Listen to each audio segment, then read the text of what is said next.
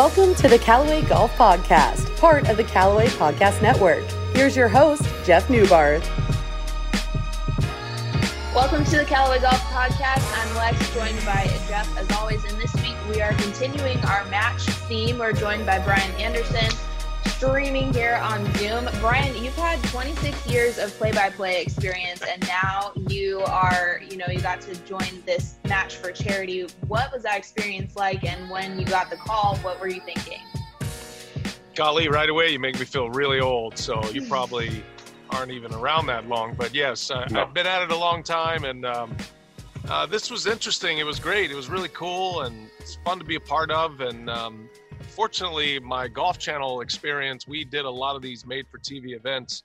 As I like to say, we were the tree that falls in the forest, though, back in those days. Nobody listened and nobody cared. We, we were uh, broadcasting for the tens uh, back in the Canadian Tour days, but we did do a lot of these events with players mic'd up and we had the heart rate monitors going. So mechanically, it was all very similar. Obviously, bigger stakes, higher profile individuals uh, competing, but it was great. Great to be back in golf. I, I love doing it. I, I, was, you know, fortunate enough to do the PGA Championship for four years with Turner Sports, and that was kind of my entry back into golf after uh, four years of Golf Channel. So, really enjoyed being with everybody and being a part of a show that raised twenty million dollars. I know you guys have talked about it, but that just still is mind-boggling in one afternoon to raise that kind of money that is going right into play. I mean, as we speak, these are meals that are being delivered. These are payments that are being made to help small businesses and uh, just all the charities that were involved. It's a really cool thing. Yeah, and you got to work with Jeff Newbar, so I'm sure that. Well, for sure. A bonus. I didn't know how fast we were getting into the suck up on the producer, but uh, since he's here, we might as well just uh, point him out that uh, he he did a fabulous job uh, quarterbacking the whole thing. He had a lot on his plate, and you know it's it's not an easy transition. It's not necessarily live golf and it's not necessarily edited golf. It's plausibly live and everything we're doing is happening but there's a lot of planning and preparation and uh, mapping out of uh, and structure that has to be engaged there. And jeff was awesome. No comment. I don't even know what to say. You know, you know what's so funny ba is like you know, it, it, it, it's already Thursday. I, I, still have no idea what day it is because um, they're all the same around here when you're kind of in quarantine land, right? But it, it was kind of actually there was about four or five hours where things felt kind of normal, you know, and and and that's kind of almost been kind of the strange thing, at least for me, coming back mm-hmm. is like you're done with it, and you know you're in a TV truck and you're doing television, and uh, you know like Steve Bime came by here yesterday, and and we chatted, and it was you know like like there's certain things, but we had a little bit more normal when we were down in, in, in Florida, other than the biblical rain, um, you know, which which was which was crazy. I, I have not been, you know, watched it back. I'm I'm, I'm going to. Uh, one thing I definitely, you know, for me, um, you know, right off the bat, your your line about feeding Chuck just kind of put it all in the right tone, and and for me that made me because you know, let's not lie, the the hour and a half leading up to to three o'clock was slightly stressful um, in terms of having all four players say to us like, "When are we teeing off?" I'm like, "I don't know. I'm not the weatherman." And we finally made that decision of when they were going to tee off, and that kind of started the dominoes. You, you and Trevor uh, and Chuck were inside the clubhouse when we made the decision to bring you guys out to the the world's largest umbrella, uh, and that started that going. But but when you had that line uh, about feeding Chuck, that kind of just made everybody in the truck smile, relax, and realize we're just we're just doing TV. It's not rocket science.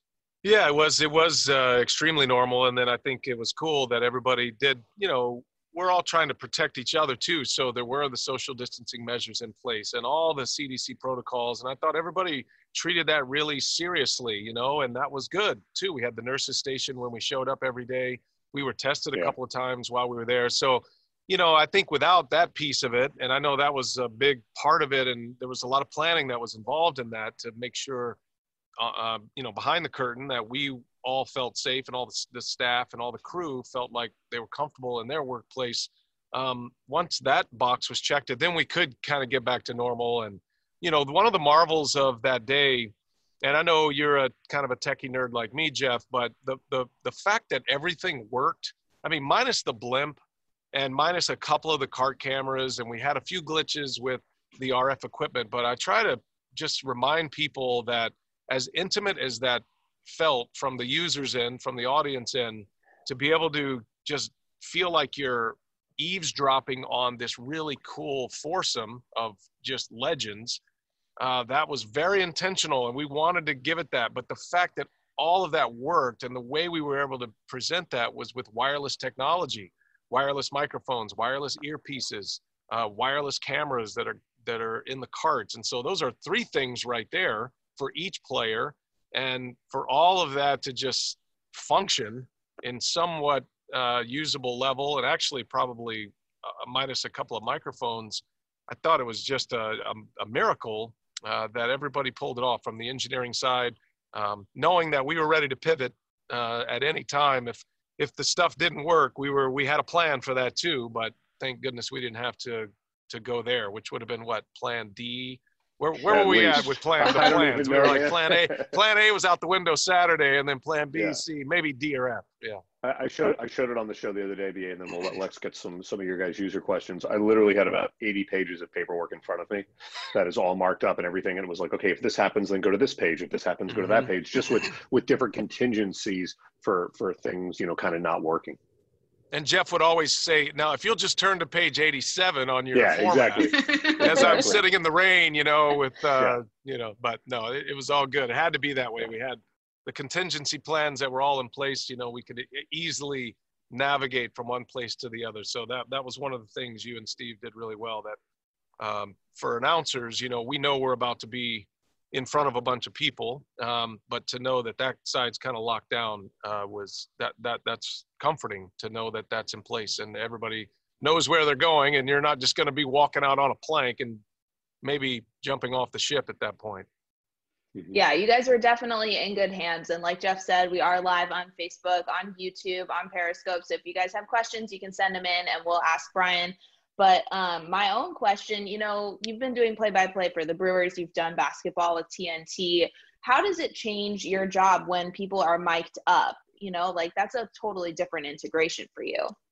Yeah, well, we, you know, the NBA is the best at it, and we have great access on the NBA on TNT. We we mic players. I mean, LeBron James has worn a microphone for us in a playoff series. So when the best player does it, uh, players are usually willing to do that. Every game we do in the NBA, both coaches are wearing microphones. Uh, Gregg Popovich famously turns his off at certain times, which is actually a, a good thing for America. But for the most part, the NBA is the best. Major League Baseball is probably the worst. And, you know, trying to get access to those players uh, with wireless microphones is a constant struggle for us. I still do the Milwaukee Brewers, and I'm part of the, the regional sports network package of that uh, that team. Um, you're starting to see things like in the MLB All Star game, though, players are not only wearing microphones, but also the IFB, the earpieces. And that was the one thing we brought to the match was, which kind of changed the playing field. The, you know, the confessional piece where not only could they talk to us and listen to us, we could talk to them. They could bust on the announcers. I mean, what player doesn't want to want to shine the announcers if things aren't, you know, being said properly? And so, and we had that. We had that with uh, Barkley and and Brady. So that was kind of the next level piece. I think our equipment is getting better. Um, it's getting less obtrusive, and hopefully we can get to the point where you know even the stuff that these guys wore this past Sunday, they're they're not going to wear that in competition. It's just not realistic, but it does present the idea that you can can get there. And I will say this: back in those Golf Channel days, we you know we you don't necessarily need mic'd up players. I do want to. I, I think that's important to note. It's cool to have them mic'd up, but you know, if we can be out there with and be trusted, we meaning the broadcast group, be trusted with microphones, boom mics, and we can we can almost we can hear almost anything that is happening on a golf course. And so, just kind of breaking down those barriers of distrust, and as opposed to us just covering an event and covering athletes, if we can be more collaborative, which was what this was all the way around from the competitors to the broadcasters to production, then we can develop a little more trust and have better sound and bring you inside. Now, the earpieces and being able to talk and the confessional side of it, uh, that's something I really would love to explore moving forward, whether that's confessional stations, because basically those golf carts proved to be a confessional booth. That's what it was. And that's when they were most comfortable talking to us and, and having that, that feedback. But Um, I would like to explore that more. We used to do walk and talks at Golf Channel. We used to on you know say on a par five when there was say a backup on a par five, you knew there were guys are going for it in two. So we would uh, set up microphones and have a headset or an on-course reporter, and we try to get a little more interactive that way. But that to me was the biggest takeaway that we can now pursue back and forth in the middle of a competition if players are willing to do that. How much of that do you think is building relationships with these guys? You know, in journalism, it used to be a really common thing that lots of the people who were announcing or, you know, writing about athletes had built relationships over time. Do you think that's going to be important in order to get there? Yeah, it's huge, but it's not just. Uh, it's gone past the. Oh, hey, uh, let's put a microphone on because uh, Brian Anderson is a friend of his and he'll do it. That's not what it is anymore. Um, this event was different. Obviously, Jeff and Phil know each other really well, so you know Phil is more connected to what we're trying to do on the broadcasting side, and and we we have those moments where we can present certain ideas and not have so many people just beat that down before they would even hear it. So back in the day when we were doing golf events and we had all this cool technology and trying all these things like the heart rate monitor and the microphones and we couldn't get anywhere with that. I mean, the PGA Tour wouldn't let us even think about even using that on the nationwide tour back in those days, which is now the Corn Ferry Tour. So it was great and we proved we could do it and we had great relationships with those guys but unless the league buys in and unless the the top players are willing to do it it's not going anywhere. So then it becomes a relationship that's on way higher levels than play by play guy and producer. So that that's really the next wave of it. They have to trust that we're not going to embarrass them they can embarrass themselves but in the nba we record mostly everything. We don't use anything live, and there's usually an NBA representative in the truck. So they're kind of clearing all of this, and that's probably where that's going to have to start. Somebody who's representing the leagues, uh, clearing everything that's being aired. Cool. Um, Grant wants to know where does this rank on events that you've called? I mean, it's one of the best events I've called. I mean, it's one of the coolest things I've ever been a part of. It's um, I mean, I've I've I've called a no hitter in the playoffs for TBS. I've called uh, amazing performances in the NBA. The I've called March Madness moments, and those are all just I would just call more traditional broadcasts where you're calling a sport and you're there with for the plays and the players.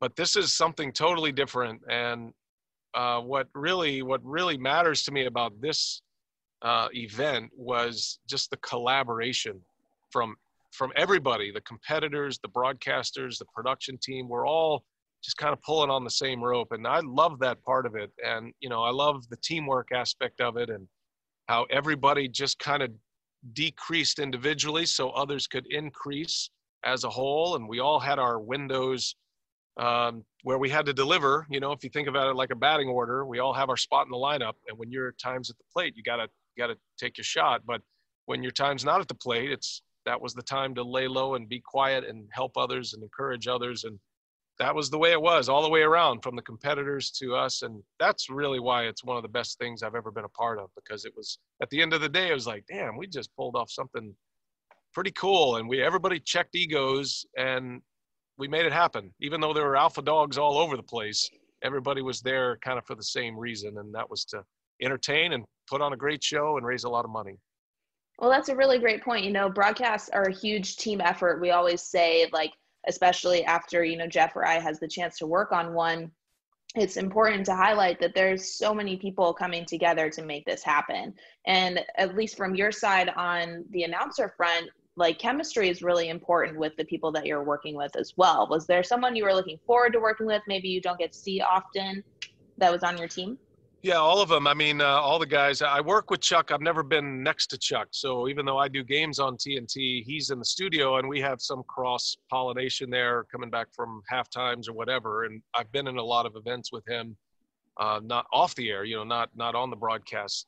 Um, but I was I was looking forward to that and and and working with Chuck and eye contact with him. And he's he's a brilliant guy. I mean, he he kind of plays the dummy every now and then, but he's super sharp and he's really funny and he is what he is, exactly the way he is on the air. He is off the air. Um, Trevor Immelman and I have done a number of PGA championships together, so um, you know, we had kind of talked prior to the event that if you're thinking of this as a band, uh, Trevor and I basically agreed that, okay, Trevor, you're the drummer, I'll be the bass player, and we'll try to keep time with the announcers and let them be the lead singers and the, the lead guitarists that are up front and are, you know, are the ones that are going viral on all these things. And that's exactly the way that happened. So I give Trevor a lot of credit. He's a great analyst. In my opinion, the next real great analyst, like a lead analyst potential. And he kind of checked his ego to step back. He was there when the, we really needed golf moments.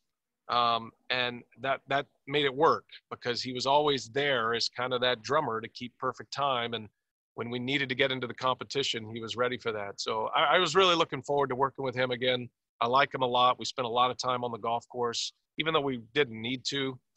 we didn't have to know every inch of medalist, but that's the way he rolls. That's why he won a Masters, and he mm-hmm. wanted to learn every inch of it. So I went out with him, and we just talked shop and life and broadcasting and everything. So that, he's a, he's a good friend, and I enjoy being around him. He makes everybody better, and I appreciate that about him. You know, you tweeted that when Phil drove the 14th green and everything kind of like came together, right? Like the shot tracer, the audio, like everything yeah. was there. Phil's personality was there. I'll ask both of you, Jeff and Brian, like, was that your favorite moment when you saw everything come together, or was there something else maybe that we're overlooking? Go ahead, Jeff. I don't know. I mean, I mean, you know, for for me, my favorite moment is that we finished because there was there was a there was a brief you know moment there where on on like the 13th tee where I'm like wow I'm doing the math in my head. If this thing goes 18 I'm going to be like five minutes after the sunset. So my favorite moment was four guys standing there with a 20 million dollar check for two reasons. One because we raised 20 million dollars and um, that's just a kudos to everybody who watched and, and all the corporate support who donated to to make that important. But but having them finish was really important because I had this this weird vision at one point where I'm like, um, you know, you don't root when you're in the truck, you, you just don't. Uh, I may have been rooting for someone to close it out on 16 at one point because that would have that would have been uh, for light. Because remember, even with all the cloud cover, it's going to get dark even quicker. And BA can say it. So I'm looking at these monitors of these beautifully painted cameras of the golf, and it looks light. But then right below them, I had three individual cameras of BA, Trevor, and Chuck, and it's pitch black and they're maybe separated by about 100 yards. So I knew how dark it was, and uh, I'm just glad that, uh, that that was my favorite moment was finishing. Sounds like a truck a truck dweller right there. Yeah. Yeah. Oh, I, I, did like those moments that you you referenced, Lexi, because it, for me and and I, when everything comes together that way, and you have those moments. So imagine we've had all these conversations, and Jeff started on this way before I even got involved, and just you're constantly pouring through where the opportunities are to have a moment. And you don't know that. And we may have had 50 ideas where a moment could have happened, but 11 was one of them. And it's a drivable par four for a reason. Those tees are up there for a reason. That was all pre-planned too. And then for Phil to basically tell tell Brady that uh, I don't care what you hit, I'm gonna go ahead and hit driver no matter what. mm-hmm. But to me, that was like the shot tracer, the cart cam, the the microphone that he's wearing, the IFB that he's listening to us, his reaction when he got to the green. He's got the catchphrase. He's uh, it, the whole picture was like everything we all wanted to have happen uh, in in one sequence. Now I would say the same thing on all those, maybe minus the the uh, shot tracer, but everything else happened that way with the Brady Charles Barkley interaction uh, before he holed out at seven. So those are probably the two moments that stand out the most. And, and I'm sure fans would have other moments in mind, but for me, just because of the technology and how everything worked, and when you know when you have a plan and you're hoping to capture some of this stuff, um, and then it works, it's like, oh yeah, great. Now. Let's go to commercial now. We we can all take a breath. So so this is really good. Um, how much insight did you have to Tom Brady and Peyton Manning's game before this all started? I mean, obviously with the weather, everything kind of goes out the window, but just curious. We had a lot of insight to Brady because he must have hit a thousand balls in three days, and he yeah. probably played 36 holes in the you know the two days leading up to it. I mean, he played a lot of golf and hit a lot of golf balls, so we we definitely saw a lot of his swing, and we've seen those two show up in public with their golf game um, at the AT&T Pebble Beach Pro Am and various events like that. Peyton's played a lot of golf with Tiger in the various programs around um, the PGA Tour. So, I mean, we had a little bit of an idea, but to get out there and see him play in the practice rounds, and the weather was beautiful Friday and Saturday, so we, you know, we felt like we we knew Peyton wasn't going to miss right. I mean, we knew that uh, he was going to be slinging some hooks out there all day long, uh, and then Brady was a bit of a wild card, right, Jeff? I mean, he he hasn't been playing much. He's been training, ready for a football yeah. season. So I think that was the huge concern was that Brady was going to be all over the map, and he was uh, in the beginning. Well, it was it, it was kind of funny because there were a lot of different instructors on Twitter, great instructors who were giving criticisms to Tom Brady's game. They were saying the ball position was wrong, the hands were wrong, the spine angle was wrong, and all I would say to them is yes, all of the above. Um, it, which is why my one of my favorite exchanges between Phil and Tom was the second shot on 17. I don't know what Tom said, whether it was two iron or five iron or something. Phil just literally said, take a seven iron and keep it on the grass. And I think what Phil really meant was just keep it on planet Earth because I can reach the green with the third shot no matter where you hit it unless you put it in, in, in some strange area. Um, I loved the fact that um, Tom Brady, we finally saw something he can't do. But then, of course, just like Tom Brady, he had moments where he rose above it and and contributed. I mean, the fact that those guys played what under par on the backside an alternate shot. I mean, you go through Ryder Cup pairings of two greats, both professional golfers, and they don't shoot even par in alternate shot. And these guys went under par. Mm-hmm. That's insane.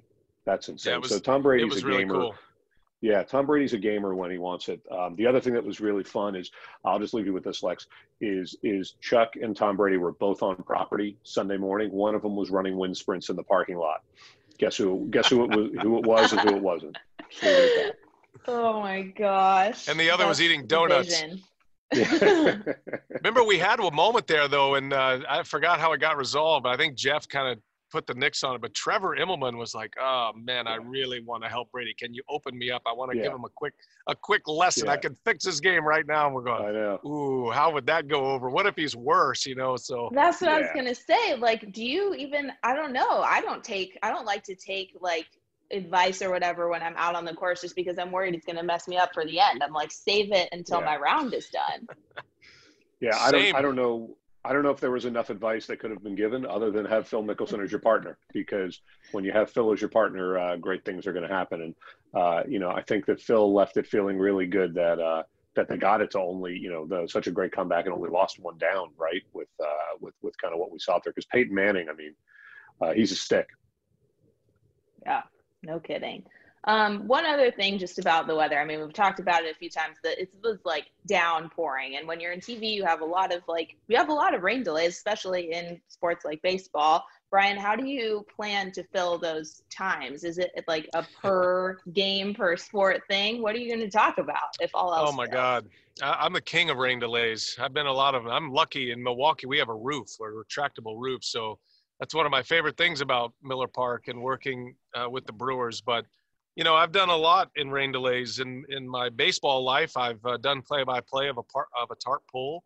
Um, in my golf life, we we got rained out in Richmond, Virginia one year, and it was sunny enough. Like there was like one par three that was still available, and we literally went on the air on the Golf Channel and did a par three competition and a fishing show with Boo Weekley.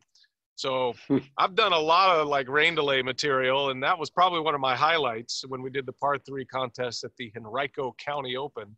And Boo then took us to a pond, and we we did a fishing show. And you can imagine, like we we put banjo music in, and Boo Weekley, as you know, uh, could totally host a fishing show. And he's talking about gigging frogs and catching, mm-hmm. and he mm-hmm. caught a little bass, and so we were ready, whatever it was going to be. I mean, I think. Um, smartly, uh, Jeff and the crew, we we recorded a bunch of what happened the day before. So we did an audition, kind of a rehearsal to make sure the players, the competitors, were comfortable with the the wiring and the carts and all that. So of course we recorded all of that, and I think that was available. I know um, the previous match was available to go to. I don't think. I mean, you talk to Jeff; he's he was producing, but I don't think we would have just been sitting there waxing for hours. Now we might have done some interviews no. and we had a rain room set up, but we weren't just going to like tell stories and you know have Charles Barkley uh, you know tell stories from his NBA past. Yeah, I mean, I think it's just you know the the the challenge there was there was only a limited amount of light, right? So so even starting at three o'clock, which is which was the clearly the right move, um, but we only had about an hour and ten minutes to play with of, of a delay before we were not going to be able to finish 18 holes, assuming it went all 18 holes. That's the beauty of match play is someone could, you know, close it out pretty early. Um, so we had different options. Uh, the rehearsal the day before was spectacular. At some point, BA, someone's going to have to air that because uh, there were some really great moments in there and, and things that we were lucky enough to see. Um, but yeah, you know, the, the, the challenge of, of, all live outdoor because you just don't know you don't know how long you know the, the best forecast in the morning called for rain between one and two uh, and there was a deluge between one and two. And then they kind of said, because it was coming from the south, that we would have a window, you know, around five o'clock, which should be good for a while. And, and, it was, but there were a few pretty heavy downpours during that window, as Amanda talked about the other day, um, that the players and, and everyone had to deal with. Yeah, I can't even imagine. I haven't worked a ton of rain delays. All of mine, I was like luckily in studio. So I got. Well, when I you work for the Padres, Lex, you, you have a rain delay every decade. and yeah, I know. I was part of one of our longest ones, and happened to be it was um it was a West Coast game. I don't remember what it was. They all kind of like melded together, but it was a long night. Um, Brian, Luke wants to know how your golf game is. Well, it's uh, it's it's. I thought it was pretty good, so I was really jonesing to play golf after the match and I got home and it's a beautiful sunny day. I live in Milwaukee, Wisconsin, a little town outside called Hartland. I live on a golf course and I'm thinking, okay, this is Monday. I'll go out, maybe play a few holes. This will be great. I'll walk.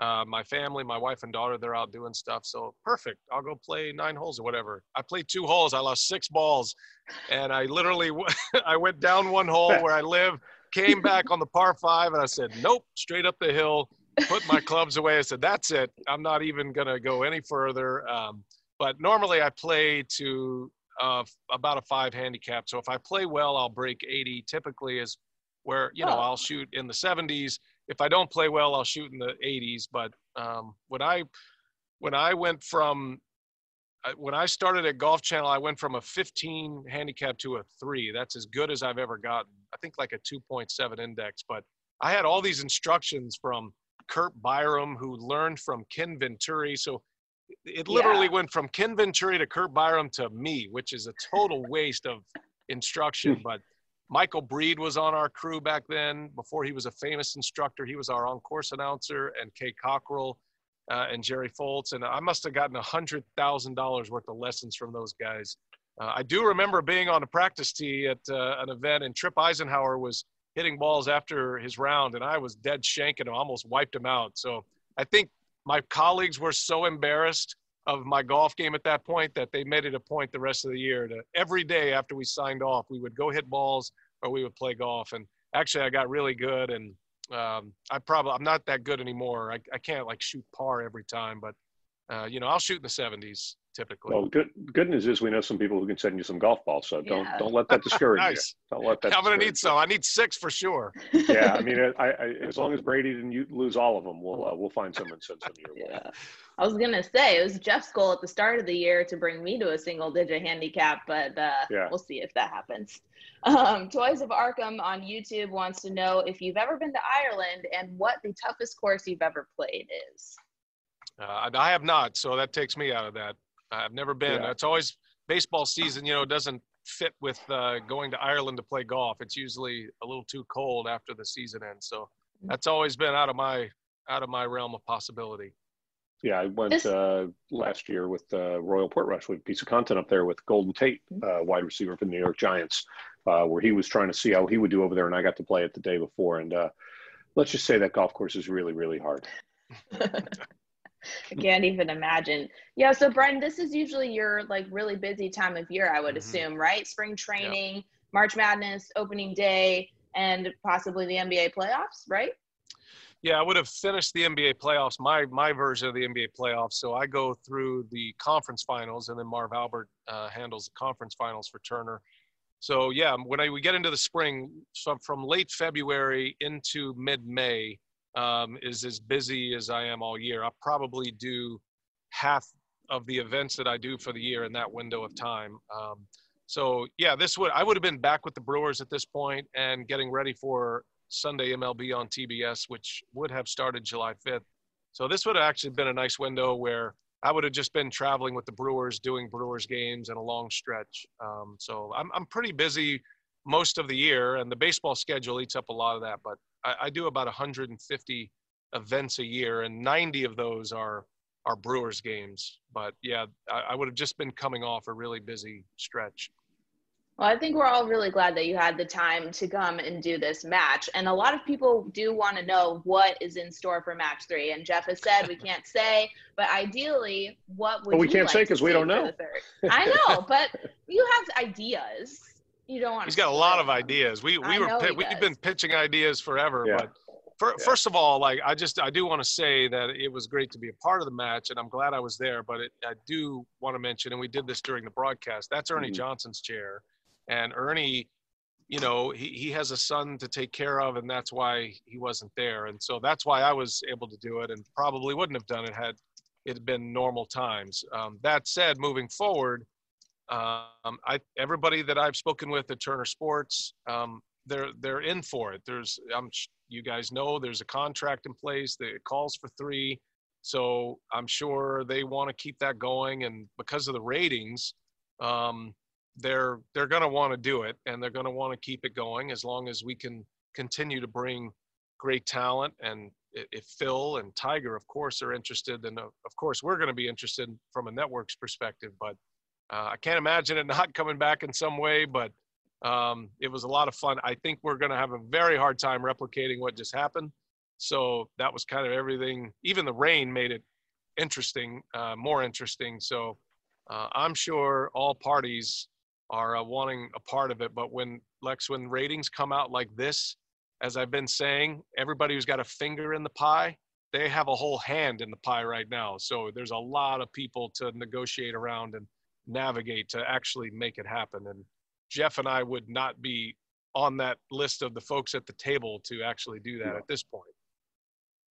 Well, we will just have to see. I just like to hear all the possibilities. I'm a big thinker. Um, thank you so much for taking the time to being sure. to be with us today, Jeff. What is happening next Tuesday? Because yeah, so BA, you'll like this. Um, right in the start of the second segment of the match, we we ran a little feature on David Barber, who's uh, a, oh, yeah. a doctor, frontline worker who uh, has a blog out uh, about kind of all his exploits in the game of golf. Well, he's going to join the podcast on Tuesday. Um, we did something kind of cool after watching that piece. BA, we set him up uh, for something we're doing now called a distance fitting, which anyone can do if they go to callawaygolf.com slash distance fitting, uh, where one of our head uh, fitters or one of our professional fitters will call you and kind of dial you into to a new set of clubs. We'll uh, uh, Mr. Barber's getting a complimentary set of clubs for all the work he's done on the front lines from, uh, from oh, Callaway, cool. which is pretty awesome. So uh, we're going to have him on on Tuesday morning. Uh, it's an early show for me, so I have to actually wake up one day, and uh, we will uh, go through kind of his story because I know it's the first time I saw that piece, I was pretty inspired, and I know mm-hmm. you were too, BA. So excited to have him on on Tuesday.